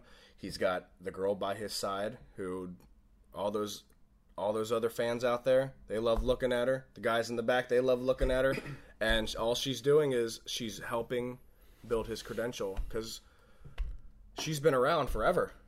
I mean, she's been around in SWO. She's been around other places. She, and the fact that they're together now, that's only going to help him because she has seen the good, she has seen the bad. She's experienced both, sometimes simultaneously, and um, Rizzo can only help her or help him. And honestly, she's she's helped me and she's helped Violet along the way. And I don't. Something happened at Faith No More too, and me and Drake we just clicked and we, we gave a performance that I think will be talked about for a while. Yeah, that show was kind of overshadowed by the the whole Ray C. Hawkins incident at the end. But I ne- I never wanted to take away from it. I even put this up on social media myself. Like that match needs to be looked at. Like those two guys, Jason Drake and hashtag Pat Anthony, and the two women as well, Rizzo and Violet. Uh, they can all go. Let's segue right into Violet. I noticed she's not here today. Yeah, she's Um, not here today. She's out. Is she out doing your business or whatever it she, is? She is out doing my business. She's taking care of some things for Faith No More too. She's um getting our match together, which I I'm not sure what exactly is going to happen yet at Faith No at um Summer, at Summer Sizzler. Sizzler. Now I know you guys are yeah, you're on Faith No More too, but Summer Sizzler's coming up, so she's out doing promotion or she's out trying to find you an opponent, something. Because I think the opponent is pretty much set, and I think she's just taking care of some contractual things and figuring all that out. And let me guess, you're not going to tell me about that opponent right now. You're going to have to come to Summer Sizzler to find out. You will have to come to Sizzler, some come to Summer Sizzler to find out. You're out. so excited. I am so excited. Can't get it even out. Man, well, I'm going to be there, and I know you're going to be I'm there, gonna Big come. Ugly. Dirty Absolutely. Ugly Wrestling is going to be represented there at Summer Sizzler, um, and that's going to be fantastic. So hopefully we will see you defending that Maryland championship. I've said I want to see another match with. Uh, Hashtag Pat Anthony and Jason Drake. I want to see a mixed tag team match with the two women involved. I can tell you, I can't tell you who I'm wrestling, but the EWA Maryland Championship will be on the line. It will be defended. That's what I like Summer to see, Sizzler. man. And you want to keep up on EWA Pro Wrestling on Facebook and EWA Ringside on Facebook to make sure, and also EWAMaryland.com to find out more information about that big ugly. Now, I wanted to get my front row seat, but I'm a little scared because the last time you came out, you got into it with a fan. Please tell me what that was about. Now that, let's let's talk. The, the fans get into me, get in it with me. Okay, I'm back there getting ready. I like to go in my own little zone before I get ready, so I get amped up. And the moment that mindless self indulgence shut up theme song hits, I go out there. And if those fans want to get in my face, damn it, I'm gonna get right back in theirs. So I'm gonna just stay in my seat in. That's what I would do, man. Oh uh. man, I tell you what. What else we got for hashtag Pat Anthony on there? We want to. I know you got your favorite question on there. yes. So I asked everybody this. I just gotta know. I'm not in the business. What was it like when you took your first bump? Oh my goodness. Um, it more painful than expected, and I guess I can leave that with this certain hashtag. Hashtag I didn't tuck my head, and it knocked me woozy, and I had to take a few minutes out. But I, th- I felt at home that second bump, and it's been go- it's been great ever since. I I love going in there and getting physical. So it gets better. Oh, it gets. It doesn't get any easier. The pain never gets any easier, but it gets better. That's that's a great answer. I love Yeah. that. and same thing with running the ropes. I mean that that's not rope. I mean we talked about that. That's steel cables that's wrapped up with uh, steel cable. electrical tape. And depending on what promotion you work, it might just be mostly steel cable and a little bit of tape. Hashtag PPW. Oh my goodness! See, that's where we're going. At. I know there's some promotions we're not going to talk about here today, but we're. I mean, we can talk about the. You have been around. There's, uh, you know, uh, just like me, I've aspired to kind of go to do the things that you've done. I've worked in 10 different promotions. You've worked in 10, 20 different promotions doing different things. Um, it's good to get out there and see these different types of ways people do business because it makes you appreciate, especially when you come to EWA where there is there is a structure and there is a family sense, you know, behind the scenes and there's controversy and there's all kinds of stuff that goes on. It makes you really appreciate what we do here at EWA. Oh, absolutely. There's hundreds, th- upon thousands of independent pro wrestling promotions, and we're all here to do one thing. We're here to entertain the fans. Absolutely. Absolutely. Um, but I've been everywhere: Maryland, Virginia, Boston. I've, I haven't gone up north or really down, down south in a couple years. Pittsburgh. Pittsburgh was a big one early in my career, and the surrounding areas around Pittsburgh too. And I always love the Pittsburgh crowds because they come in and they set aside reality and they go in and they, they cheer for the they cheer for the good guys. They, That's- they boo the heels and they I don't want to use the term they don't smark it up, Yeah. but they don't smark it up. And they appreciate the good guys trying to get themselves over. They appreciate the heels trying to get themselves booed. Mm-hmm. And it's a great environment. No matter what I say to those fans, they will eat it up. And They sure do. And I love it. So is that annoying as a performer when you have the the crowd trying to smark it up? Is that is that it? Yeah, Like, yeah, it's you know good. when when you're trying to be a heel but they're cheering you. Is that does, how is that for when you, for a performer? For a performer, I will just leave it at this. They paid their twelve dollars. They paid their fifteen dollars, so they can come in there and say whatever they want. And if they say something that I, that they think is going to piss me off, I will throw it right back in their face. And that's challenging for you too, because like we talked about earlier, you never know in a live environment what's going to happen. So you could have built a story. You could be going out there. You could be, you know, trying to be the bad guy, trying to be the heel, and they could be cheering you. So you got to adjust basically up- be upon that crowd. Oh, absolutely. I A mean, good- you gotta a good feel the crowd. A good worker will be able to adjust to whatever crowd is presented in front of them. And luckily in EWA, you get a good mix of everything. Mm-hmm. You got the kids, you got the you got the grandparents, you got the smarks, and you got to be able to adjust to all of them.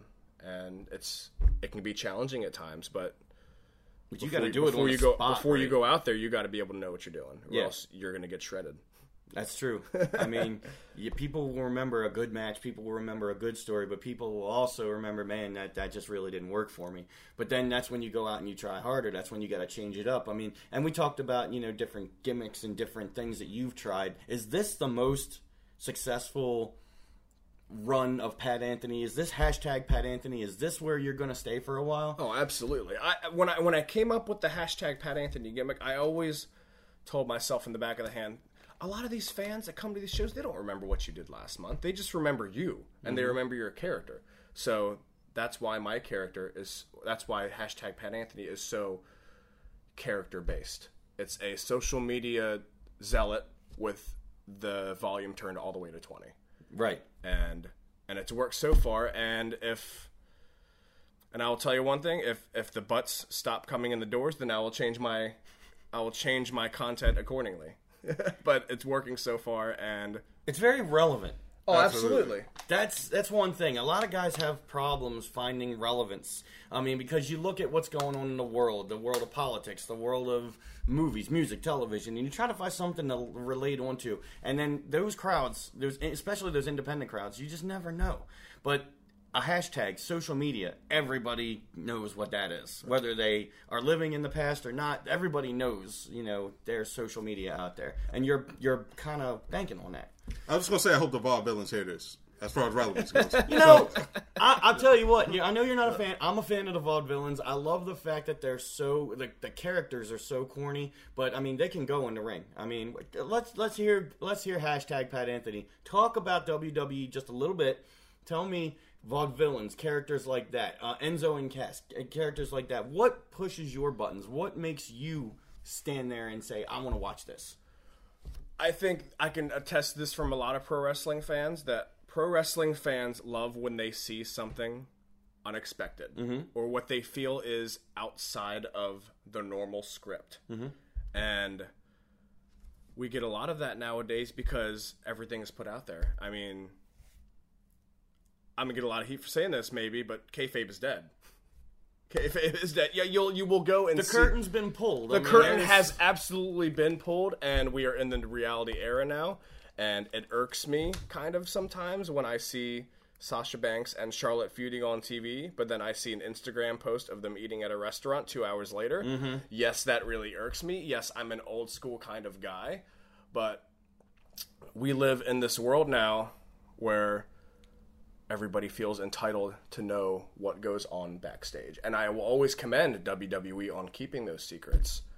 I mean, I'm kind of feeding off that with the whole hashtag Pat Anthony thing mm-hmm. right now, where social media gives you a direct line to the people who you look up to. And I'm not Right. throwing myself in a celebrity status out there at all, but No, it gives well- you a direct line to the celebrities that you look up to.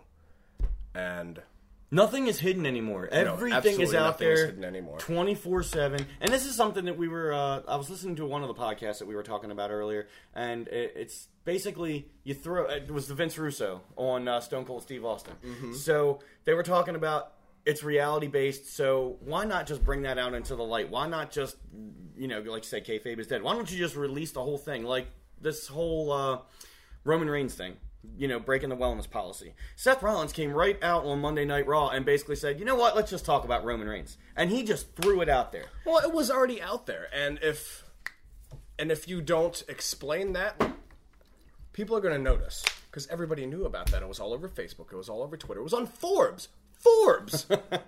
So it's got eyes on it, like you said, eyes on the product. yes, absolutely. Eyes are on He the product. He screwed up, but I mean that got a lot of that got a lot of play out there. I mean, when you, when your main guy, you know, get, uh, has an you know wellness offense, like it's going to get out there. Yeah. Like, yeah, that's pretty big. So I mean, it's just how you accept it, how you play it, and I mean, you can do it a lot of different ways. And the WWE has decided to just pull back that curtain and just say, "Hey, this is what it is." I love t- tagging that line with reality and with uh, you know the world of professional wrestling. Like you said, you go into a crowd like a Pittsburgh crowd, and they just totally understand this is professional wrestling, so they just get into it for those two three hours. That's what they're there to do. That's you know the outside world cannot happen. So. I, tell me your thoughts, your opinions. I mean, do you like that reality based? I mean, do you appreciate? I know you said you you understand the way it is, but what is your preference? You're an old school guy. Well, we're we're going into this reality base, and I think I'll take example Roman Reigns. Yeah. Roman Reigns goes out there. They are pushing him to be the the super cut, super cut, clean babyface hero, and and the fans in this reality era can see that. Mm-hmm. And it's not so much what they're reading on the dirt sheets; they can see that they are making Roman Reigns into this popular superstar, and and and they don't want anything to do with it. Right. And And they are crucifying him basically. they're absolutely crucifying him for it. Yeah. And but you take a guy like Dean Ambrose, Right. Very character based, very off the wall, mm-hmm. and he did all of that on his own, right. and and that's what gets the respect of the wrestling fans. I mean, when he won the title in what was it, Cleveland? Yep, Cleveland, Cleveland? Cleveland, Ohio. Mhm. You, you, you haven't heard a reaction out of that out of something like that in a long time. I mean, we all kind of knew who whoever was winning Money in the Bank would probably cash in that later that night, Sure. And you, you felt the anticipation building. But then you also felt it might have been a tease because they like to do that. So. Yeah, they do that a lot, especially yeah. with Ambrose, Yeah. because and there's there's been a couple times in the past two years he's had championship matches, and it was always pulled out from under him. I think it was uh, Money in the Bank. No, it was Battleground. Battleground last year. Battleground last year, also um, Roadblock this year. Mm-hmm. And he's been on kind of the losing end of things. I mean, he hasn't really, as far as wins and losses go, and that's something else I want to ask you. But, you know, he went down to Brock Lesnar at WrestleMania. Mm-hmm. He's gone down to a lot of different, res- and then a lot, people wanted to see Dean Ambrose step up and do something, but you never really thought he would get to the top of the mountain, not that quick. So in just one night, he won the Money in the Bank ladder match, and then he cashed in an hour later and became the WWE champion, I guess they're calling it. I think they're getting away from the world heavyweight thing. And who knows? We'll never know what goes on in Vince's head. We'll never know what kind of script was written down. And if Nope. Dean, if Dean Ambrose won that championship because Roman Reigns was going to get suspended the other day, so what? So be it. Because Dean Ambrose got that moment. You know what? They can never take that away from him. Right. That's right. Yeah.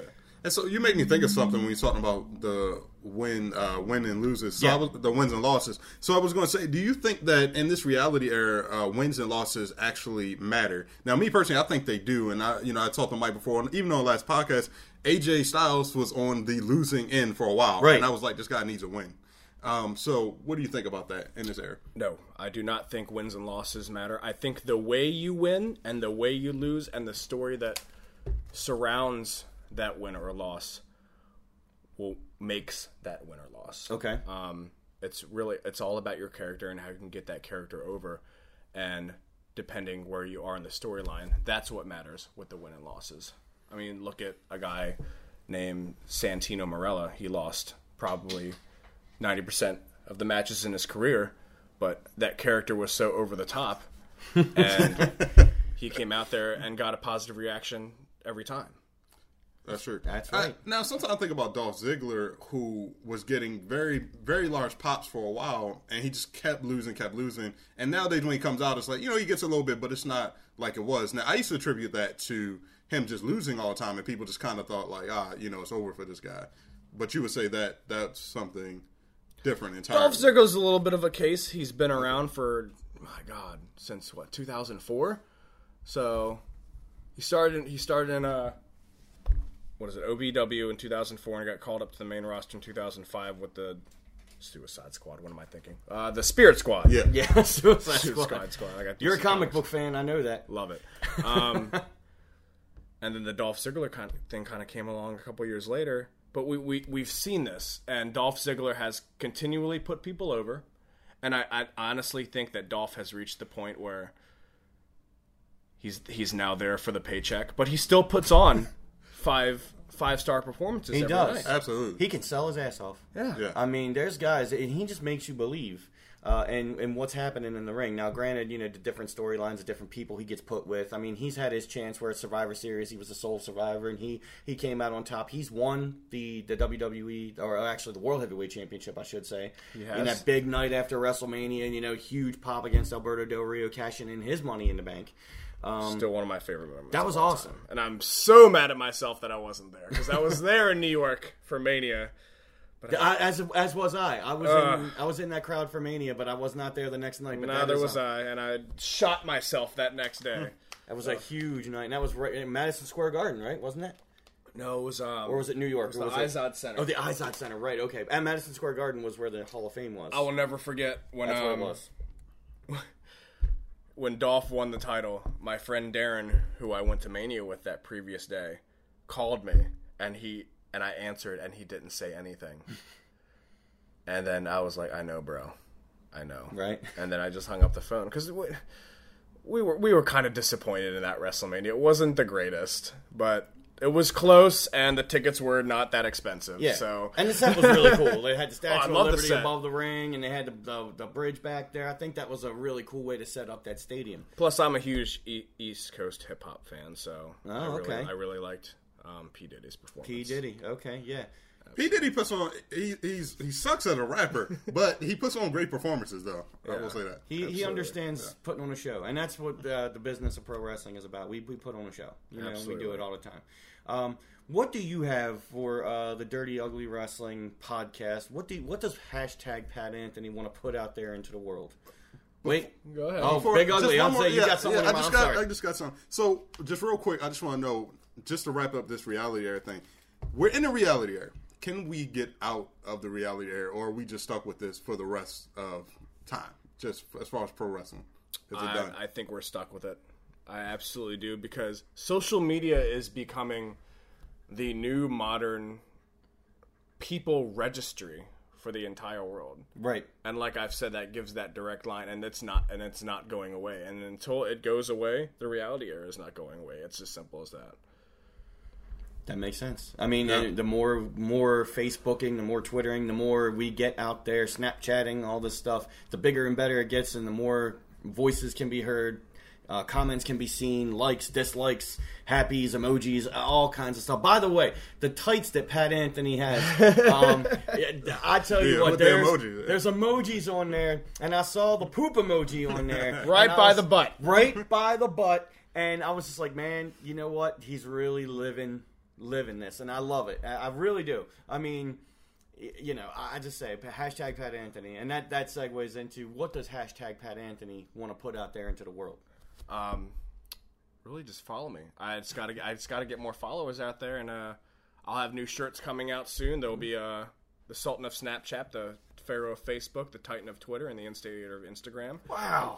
Get those shirts coming out soon. Remember Apollo Creed in the Rocky movies kind of had like that. He was had all those names leading Yeah. up to it. That's what I'm thinking Yeah. about. You are the now. I don't want you to die in the ring, but I want you are the Apollo Creed. I want you to be the you know you're going to be that guy. I'm telling you what. That's fantastic. I'm really, I'm really just want to get out there, just, just, just support indie wrestling. Um, support all types of professional wrestling. These guys are going out there for a hot dog and a handshake, and they're busting their asses for you. Um, just, just support them, whether you like them or you don't like them. Come out and check out a show because we really enjoy what we do for them. We really enjoy going out there and entertaining and putting our bodies on the line. That's what we do. And I and I would definitely agree with that. Like, uh, you know, Mike knows that Faith No More Two was my first indie show, and I thought it was great. And I can tell that you know the performers in there really enjoy, and they're trying to bet. You know, uh, some people might think that like, oh, you know, it's got to always be about WWE and your TNAs, but it's like, no, indie wrestling's doing the same thing. You can see it all. You know, And you can see it li- live, Right, face up, right, right in yeah, front of you for exactly. like a great ticket price and all that kind of stuff in your in your neighborhood. And, and you uh, get, you get to worth know, you get to know these guys and girls who are going out there and putting their bodies on the line. That's what the whole point of the intermissions are to go out there and get a meet and greet with these guys for free with the with the price of admission, and that's very it's very intimate, and I always is. and I always love that aspect of it.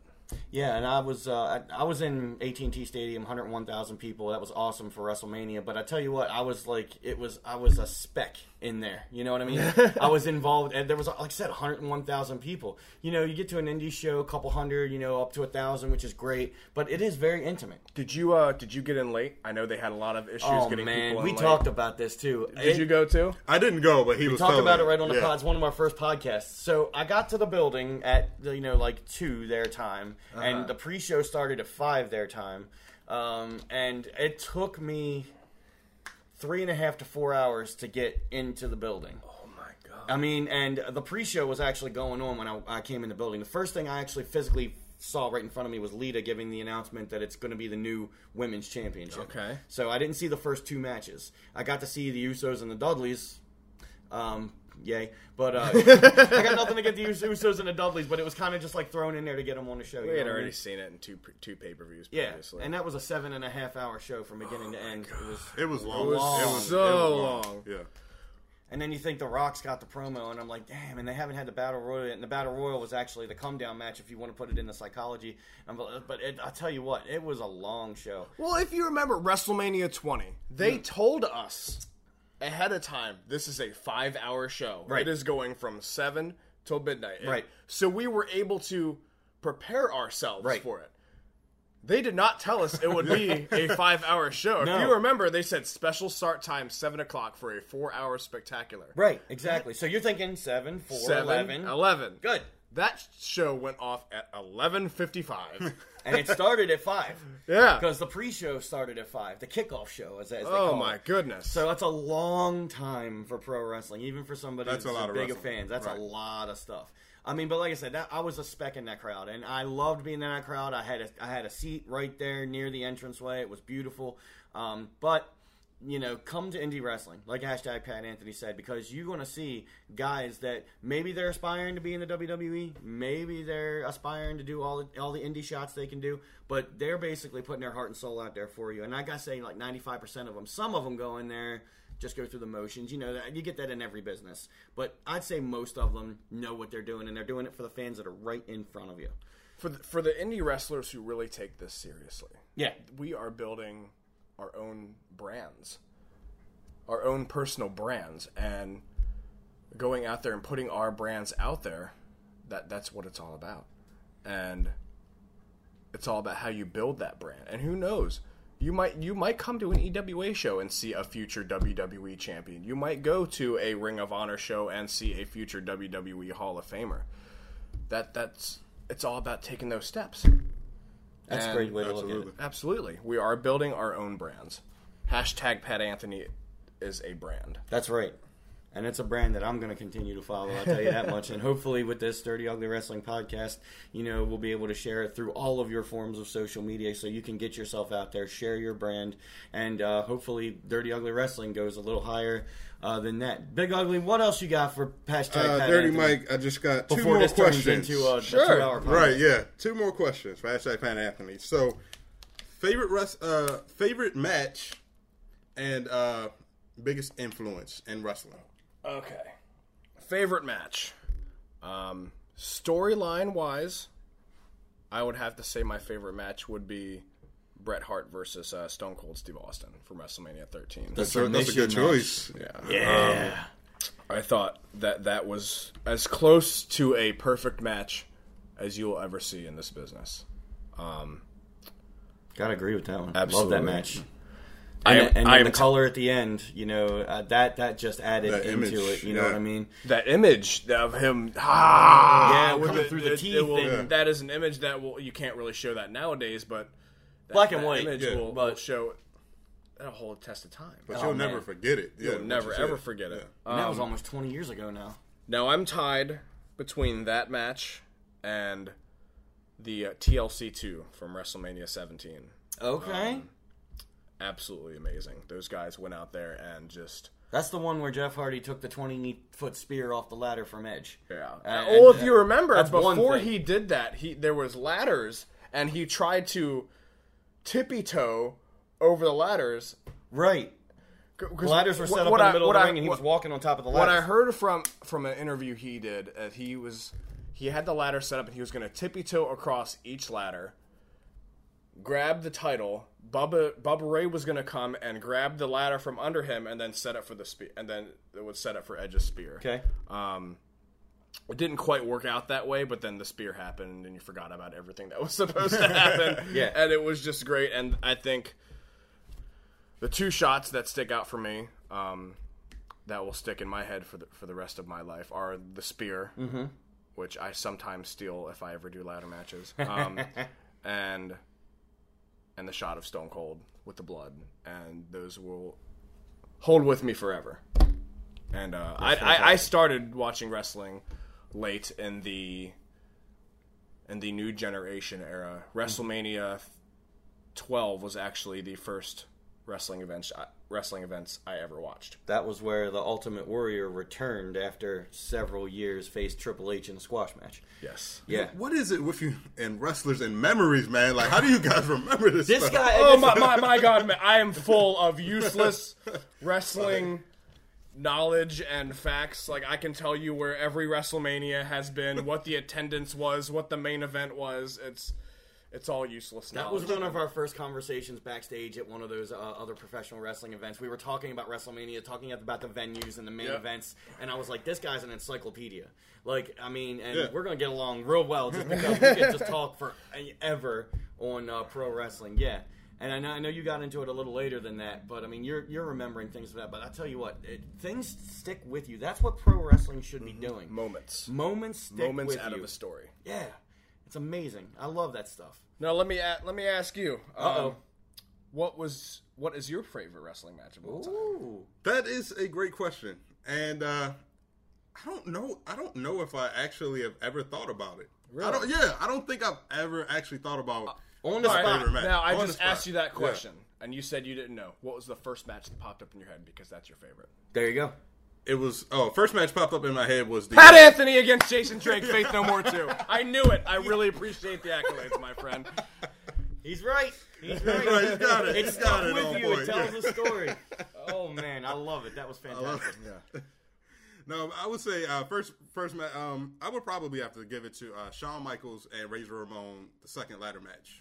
SummerSlam? Oh, SummerSlam, yeah. Okay, that's one- a very yeah. underrated match. Yeah, that was Because the first one was so highly publicized, and and the second one kind of gets thrown under the mat. But the second one was great. That's where Shawn took that uh, crazy bump over the top rope uh, in the first five minutes of the match, and Oh, yeah. almost uh, stopped the match right there. But uh, he went on. You know what sticks out for me in that match? He uh, Dok Hendrix, Michael P.S. Hayes, was doing an outside of the ring. He was doing like a promotion for some Shawn Michaels merchandise. And Shawn came out of the ropes and he actually took the hat off of his head, put it on his head, threw it, took the glasses, and he sort of played with them before the match. I don't know why that sticks out with me, but it does. What always will always stick out about that SummerSlam ladder match is the commentary by Dok Hendrix by uh, Oh, Freebird yeah. Michael Hayes. Come on, Razor. Come on, Come on, Shawn. Shawn. Come on, Razor. Come on, Shawn. I actually did not watch that match until because Shawn Michaels is my favorite of all time, and I'll tell That's you my favorite and I'll wrestler. tell you why. Because, like I said, the first show I ever watched was WrestleMania, WrestleMania 12, and um, Him and Bret. him and Bret. And for my birthday that year, my mom got me a it was a Coliseum video of Shawn Michaels matches. And the first time I ever saw that SummerSlam ladder match was on that 60 minute tape. I think we have the same tape. We do the have the same, same- VHS because I think what was on there was it was that match. It, was, a match with Owen Hart. Owen Hart. It was for It was- to, to face Bret at yeah, to face Bret at WrestleMania, Uh, uh, yep. Some random match against Yoko on Raw. Yes, yep, Um, and Tatanka. We yes. had a match against yes, Tatanka. we, it was the same tape. Yeah, Yes. yeah. And that's, that's where my mind went when you asked me. Like it went back to that tape because that was the Wow. first wrestling tape I Yes. ever had. Yeah. That was my first wrestling tape I ever had. We're gonna get along Yeah. just fine. Hashtag VHS. Uh, let me tell you. Hashtag Coliseum. Coliseum video. video. I miss it, man. Jack Tunney, Coliseum video. Do you video. remember um, the video game tips they would give after those ma- After- after, those tapes? absolutely. Oh yeah. Absolutely. What was after that? Was it WrestleMania, the arcade game? They think would it give might have tips? I think- yeah, I believe Yeah. so. Yeah. Wow, all that uh, 8, 16 bit stuff and Oh, arcade, big arcade box games. I love that stuff, man. WrestleFest.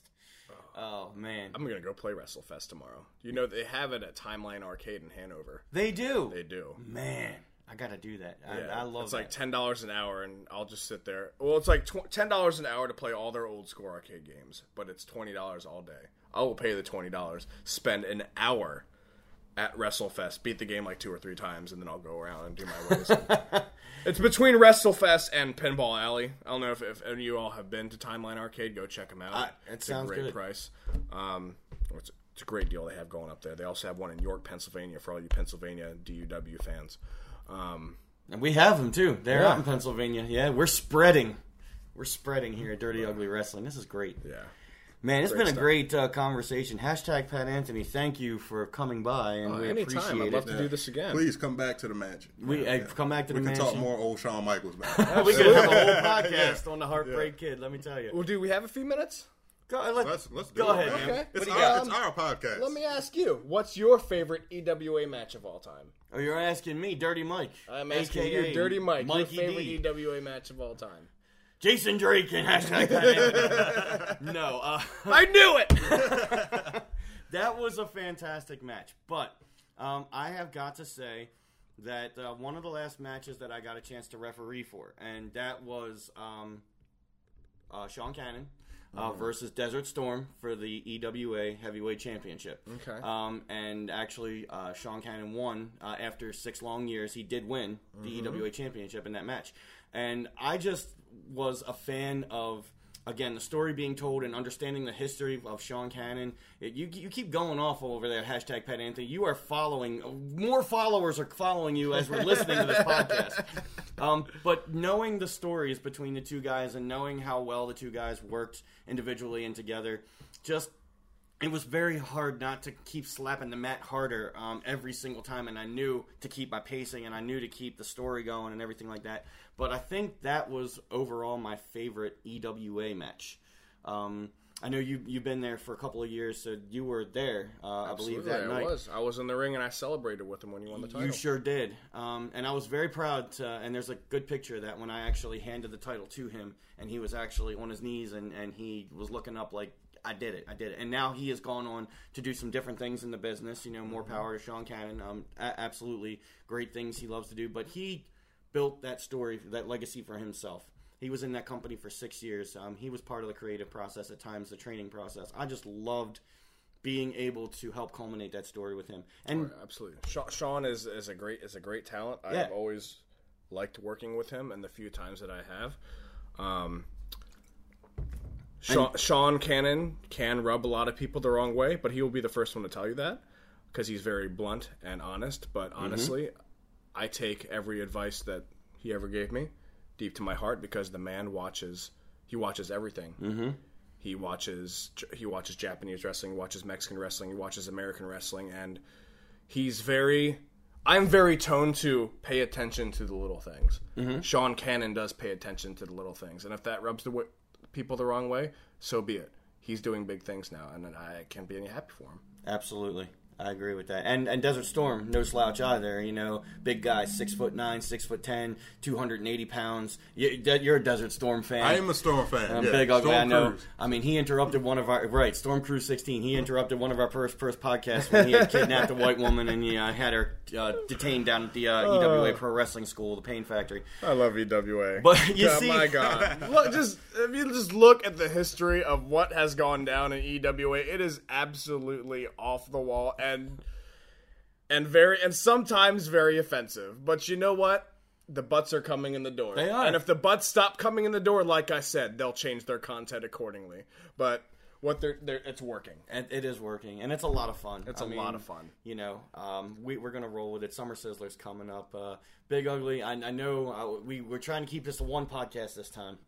You know, we had to split the last Yeah. one into 2 We're, we're never successful. We're never successful. That's what SoundCloud, and we're going to keep uh, spreading our branches and doing different things. But uh, you know, it, it's been a pleasure. What what else? What what else we got? While we got the we got the Zoom recorder on. What else we got? Okay. Favorite non EWA, favorite wrestling match of all time for you. Oh, for me. Mm-hmm. Um, well, as you can see, I have an extensive collection over there of different things, and there's a lot of wrestling on the bottom there. But if I had to go back to a match that I watched all the time, um, I, and this might be a cliche, but it's absolutely true because it's actually when I started watching wrestling in the business.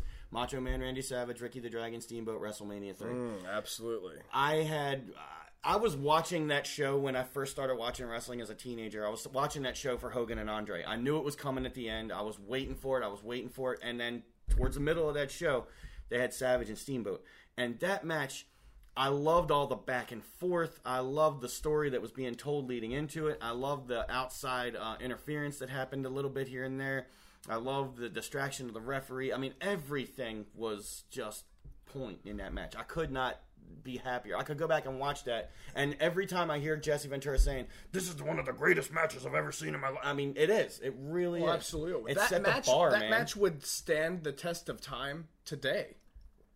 And what they were doing back then was so revolutionary and so quick paced and very just fluent, and that would stand the test of time today. and that's why it was so over the top and awesome. What thirty years ago? Yeah, it really was, and I loved it. I, I, I was hooked all the way through that match, and it was just back and forth and back and forth. And then the roll up came out of nowhere. Out of nowhere. I was like, dude, it, that's Good old, ri- the good old Ring of Honor finish. That's true. that's true, man. I But, tell you um, what, that's I've, but I've always favorite. said Hogan and Andre sold the show, Yep, but um, Savage and Steamboat stole it. that's And, right. um, and it kind of sucks. We did we ever get that rematch between those two? Was that the only time they? uh Savage and Steamboat. Yeah.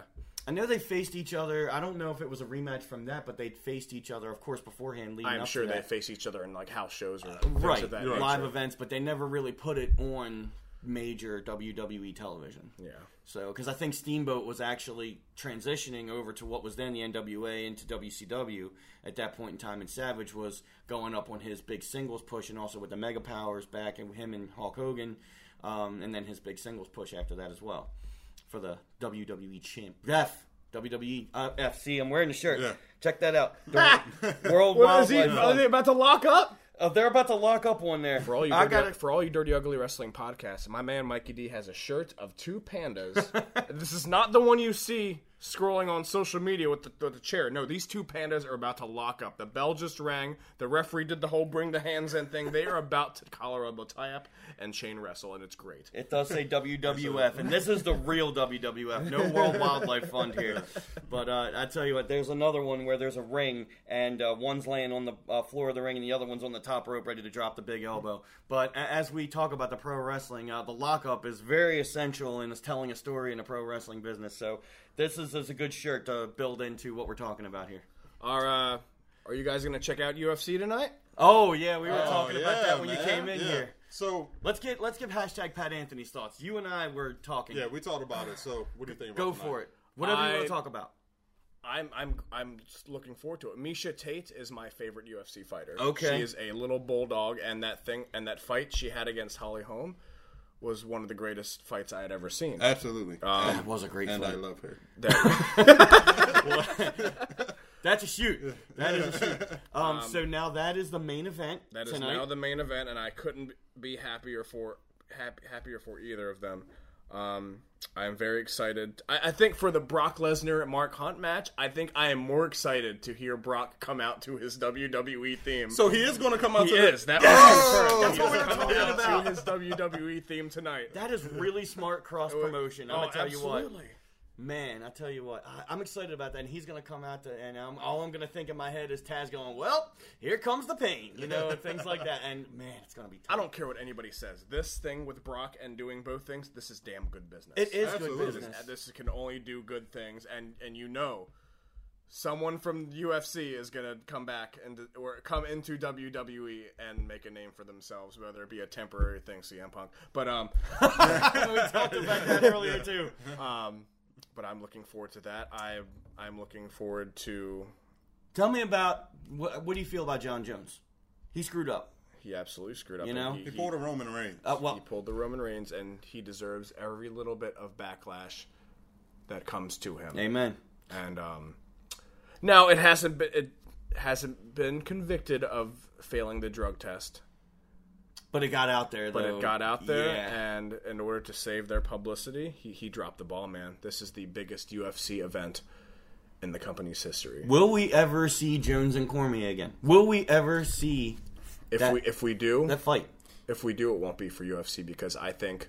Dana White has had it with Jon Bones Jones, Uh, especially when it comes to this fight. Do you think so? I don't even Well, think he's I, I gonna think get. they were saying if, if he is really like suspended, it could be like for up to two years, right? Yeah. Which in fighting terms, like that's a long time to be like oh, Who knows? Dan Cormier down the line in the next year or so could have a career-ending injury. That happens, and we might never be able to see that fight. This is the closest we've gotten to seeing that fight again, and I tell you what, it, it, to knock out a couple days before and then it's over. Now we thought that that was just going to get scratched, but now Cormier has an opponent. He does. What do you think about Silva? the Spider. um, We were talking about this earlier. We don't see Silva going over at all. Uh, we, we, we see Cormier winning this match, but it is a non-title fight, it's a non-title fight. and Um, Silva, uh, Silva's had what two, three days. Both of them have had like two, three days to said prepare for this. two, Silva said about two days. He he said publicly that he hasn't really been training for a fight, but he has been in the gym, and he's coming off of uh, less than two months of surgery. I, What do you I- think? I think Cormier is going to win. Okay. Uh, I, I will say, let's see, it's a two, it's a three round fight. Three round fight. I'll, I'll give it two rounds, and Knockout, submission, tap out. I think he's going to tap him out. I think Anderson Silva is going to get blown up way too fast. He has three days to train for this. It takes four to five months to get in sort of shape for a fight. Mm-hmm. Could Silva deliver that knockout blow that we've seen from a couple of different competitors in UFC and just surprise everybody? if We he gets- can. A- Anything can happen. That's the beauty of UFC and mixed martial arts, is that anything can change with one single punch. And and I just I can't wait. That's going to be exciting. it's going to man. be great. It's gonna be good. It's it's one it's a it's a stacked card. I mean, sometimes you know you get the undercard, you get the pre-show on Fox Sports One. Even with Um, the even with the Jon Bones Jones thing being out, he, this this is one of the most stacked cards you'll ever see in UFC. And I think it's a testament to uh, you know, and now they're putting Miesha Tate and um, uh, Nunes in that main event. St- that they belong there. They Oh, deserve absolutely. that hundred percent. Absolutely. Look at the numbers Ronda Rousey and Miesha Tate pull in, and tell me anything different. Amen. Miesha Tate is pulling in close to numbers of a light heavyweight title fight or a heavyweight title fight, Right. Because the fans love her and they love the bulldog aspect of her, and she's proven it every time. She's the she's the uh, bantamweight champion. So now we got Cris Cyborg in the mix too, who wants to fight for the women's championship. Which I feel like if she fights, she's just going to beat whoever she goes up against. What do you guys think about her? Um, if she can keep weight, and I'd love to see the I'd love to see the Ronda Rousey fight that we've been talking Yeah. about. for Uh, years. that's but what it's I a was weight, gonna say, but it's a weight issue, Right. and Well, they've been kind of skirting away from that here and there in the UFC. You know, guys in different weight classes coming up, coming down. You know, fighting in different weight classes. So, I mean, that's not a locked, set in stone thing. No, it's not a lock set in stone thing, and they can have their rules for fighting in different forms of uh, weight classes, but it all comes down to the Nevada State Athletic Commission and what they allow also. This is true. And New York, and I, and I can't wait to see UFC go to Madison Square Garden. Wow, that's going to be huge. It's going to be great. But, um, Man, I tell you what, are you are you a fan of? Uh, well, well, who's your favorite uh, UFC? I mean, you've been watching. Obviously, you know what's uh, you've been watching. What is your favorite? Uh, either favorite competitor, favorite fight in UFC? my favorite competitor of all time is Forrest Griffin. Okay, I love Forrest For, Griffin. I love Forrest Awesome. Griffin. The rivalry he had with Tito Ortiz, Tito. which I- I think was very underrated. I think I thought they put on three. Their two fights were great. Their third fight was okay. Their second, their their first fight they had in Vegas in front of only like a couple, like a thousand people. Yeah. it was very underrated. I think it was personally one of my favorite UFC fights of all time. I think Forrest got robbed on that fight. I think Think this so? is like UFC like sixty, yeah, long like, time. was- thou- like at least at least ten years ago. yeah, Um, then they had a second fight, but that and then Forrest won, and then Forrest eventually won the rubber match. Mm-hmm.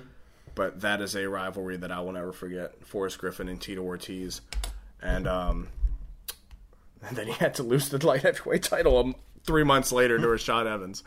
Uh, but um, yeah, Forrest Griffin's all- will be my all-time favorite UFC fighter. Awesome. So when you're listening to this Dirty Ugly Wrestling podcast, uh, more than likely the UFC event will have happened already. Um, so make sure to comment, uh, send emails, send everything like we were talking about earlier. Uh, we want to hear your thoughts about it, and we want to hear your thoughts about hashtag Pat Anthony. Uh, we want to hear your thoughts about EWA Pro Wrestling, and we want to just come back in a couple weeks and do this again. Um, and yeah, you're welcome back anytime, man. Anytime. Absolutely, man. I'd love to come. Hashtag come to the mansion with cheesesteaks. No, I'm just, I'm just playing. But uh, Big Ugly, what do you you're got? just playing, you gonna get some cheesesteaks? No, well, we can do cheesesteaks. you heard the ones with the gun show. You said you can lift them and you can use them, yeah, as well as uh, for calisthenics and stuff. Hey man, I'm done. You know me. It's time. It's time to roll off into the sunset. We can put this all in one podcast. I'm. I'm hoping so. That's why I'm not going to keep talking. I don't know how long we got, but I tell you Yeah. what, it's been a great conversation, and that's why we do this because we love talking about the business and all kinds of different business, and we love being partnered with EWA and hashtag Pat Anthony. Been waiting a long time to get you on here. Thank you very Absolutely. much. Thank you. Come back anytime, and and you tell your social media ambassador Violet, um, she's welcome as well. Um, you know, but I know uh, this is why we got water on the table because I know she's gonna throw it at somebody. because we, I said that, and so we're gonna keep the water away from her. But um, thanks very much for coming on Dirty Ugly Wrestling. We appreciate it.